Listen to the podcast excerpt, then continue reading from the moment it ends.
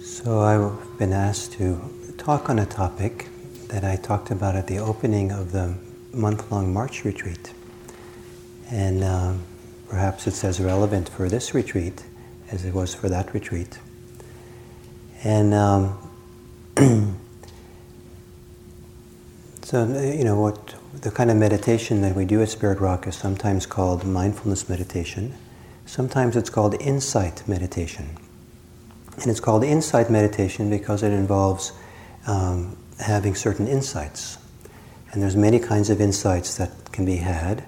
And I kind of like to distinguish between insights with a small i and with a capital I.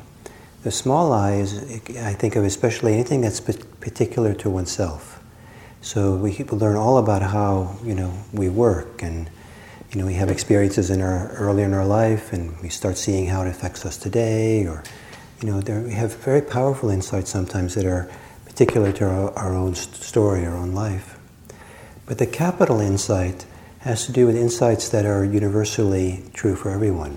They're insights that are uh, called universal characteristics, um, and they're not necessarily, you know, personal or in the sense of being particular to an individual.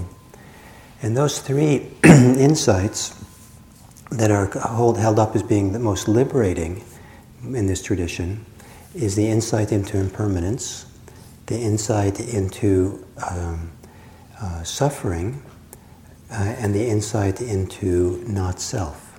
and there's a lot of discussion, a lot of Dharma talks given, a lot of things written about these three insights and their importance. And, um, and but the key importance is there's something about seeing them in a particular way that allows us to release our grip, our attachment, our holding. And so they're celebrated, they're emphasized, and talked about a lot. When I was practicing in Thailand, I got so tired of hearing talks about the three characteristics. It's like it seemed like that's all they had ever talked about. It's not that is that important in the tradition. However, as insights, I think of them a little bit more like revelation, in that there's something that gets revealed to us rather than something we try to understand rather than something which are logically put together. Does it logically make sense? There's you know there's not self thing, or you know how does all this work? Um, but rather, um, what we do is we practice in order to have the insights, in order to the insights to show themselves to us. And and and what's interesting is that what we practice to what we what we, we don't practice yeah, what we practice is the opposite of the insights. So the first insight is impermanence, change, and constancy. And what we practice is stability, is some kind of constancy, a constancy of practice. We, the constancy of practice over days and weeks and months and years is extremely important. Coming on retreat, like you know, like a like a, a silent retreat without families, the um, you know the constancy of going coming back into the meditation hall you know, hour after hour. That regularity, that stability um, is really important. We, we, practice stability in order to uh, stabilize the mind, stabilize the heart, so that agitation we carry with us quiets down and calms down. And as we become more stable, then we're able to see more deeply. The mind becomes clearer, or there's less, uh, less uh, you know, agitation getting in the way. And at some point, with enough stability, what stands out is the insight into change and how things are constantly changing. But we're cultivating stability. And one of the reasons that's very important is that we need to have adequate stability in order to see the change. And some people need to have psychological stability in order to let this deeper work of insight to work. I've heard people uh, who've taken in this kind of teaching on the three characteristics as a belief system come and say to people uh, they're having trouble in their life, and they say, "Don't worry about it. It's just impermanent. Everything's impermanent," as if that's supposed to be a good, you know, just a good understanding. Okay, you know, I'll go along with it. And sometimes that's wise to see. Um, you know, I've known people who had their, got a flat tire, and they said, "Oh, impermanence," and they're just more relaxed around it. But there are people who live very unstable lives, uh, lives of poverty, living in war, living in lots of you know violence, uh, lots of change, lots of moving, and to tell them that things are impermanent. Oh, everything's impermanent, that's just how it is. It just makes it worse for them. It gives them no hope. And what they need is to have some stability in their life. And when there's enough stability, then they go to a whole different level of insight, uh, of seeing this kind of a deeper level of change. And, and that deeper level of change that we can see is received into a heart and a, and a mind which is calm, steady, stable, strong. And then it can do its liberating work. So the opposite of um, of the second characteristic. Second characteristic is dukkha, or usually translated as suffering.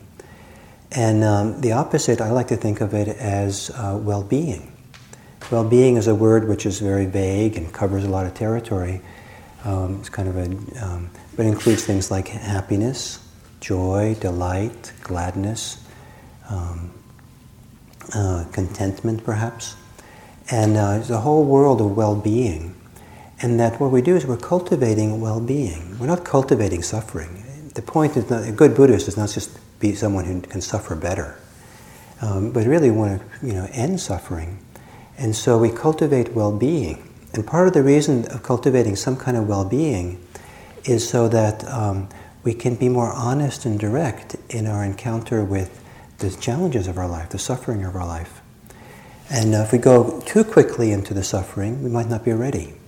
Uh, and some people, it, it can just add salt to the wound in order to just kind of stay, keep, you know, keep their, their, their nose up against the suffering all the time.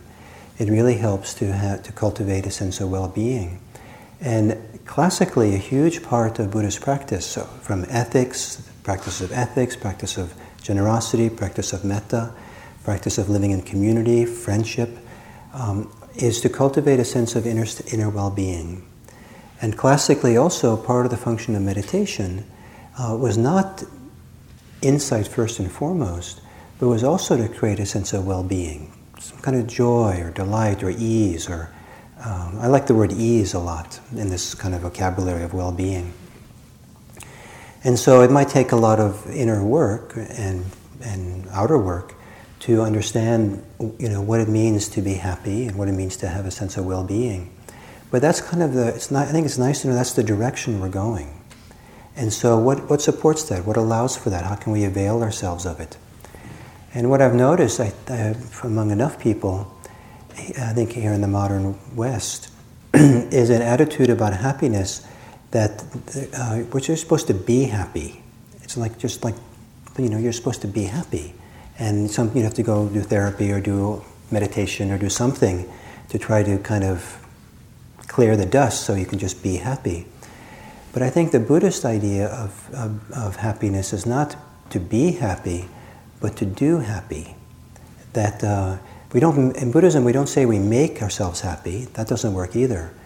But there's a middle way between making and being, and that is doing. And it's doing the things that are conducive for happiness. And the, one of the things that, uh, in meditation at least, that can work is to get concentrated. If we're able to kind of really pour our focus into our meditation practice or other things as well, so that we're absorbed in the activity, so we become kind of unified or engaged in just doing this. So I'm just doing, I'm here in the present moment for my breath or this activity, what's happening here. I'm not thinking about what happened yesterday or about my taxes or about, you know, you know, where to go on vacation or how am I going to pay for my rent or something all important maybe things to think about, but they all have a tendency of fragmenting us. And if we can get ourselves focused and concentrated in a lovely and harmonious and healthy way, uh, there's a, our, our psychophysical system is, is created, uh, amazingly enough, um, to have um, uh, feelings of joy and delight and happiness arise seemingly for no good reason except that we're completely involved with what we're doing. So if we come to the doing part, just really do something that brings happiness.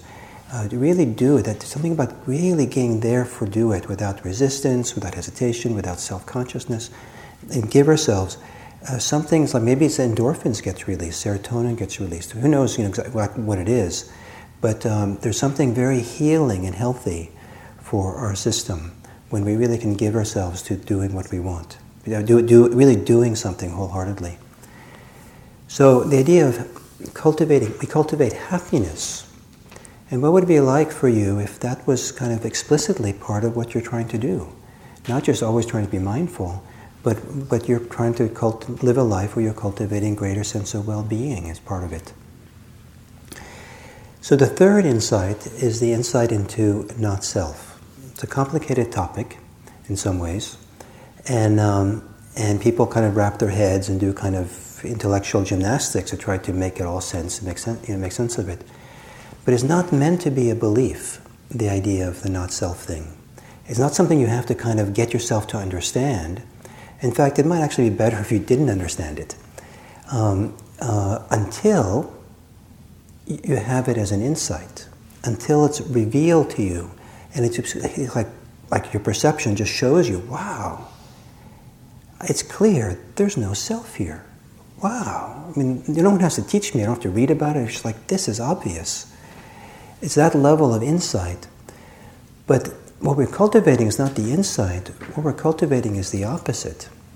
And the opposite I like to think of this not self thing is self confidence and, uh, and uh, to develop a strong sense of confidence, a sense of mastery, a sense of efficacy, a sense of worth, of, of personal value. Uh, the Buddha was an example of someone who held himself up, held himself with a tremendous sense of power, dignity, efficacy, sense of worth, sense of confidence. The classic uh, expression of the Buddha's confidence is he makes a lion's roar. If you ever be, if you ever really been close to a lion and a lion roars, that's about as confident you ever want someone to be around you. I mean, that's pretty powerful.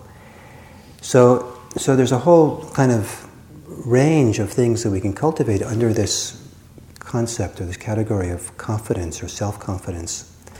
But you know, to really take your take our place, like take the one seat, to kind of really be here in a full, embodied, and clear way and to have the kind of self awareness of our ethics, self awareness of, of uh, our motivations, our intentions, the reactions we have, our emotions, um, and to have some capacity to be confident that we know how to take care of ourselves in different situations.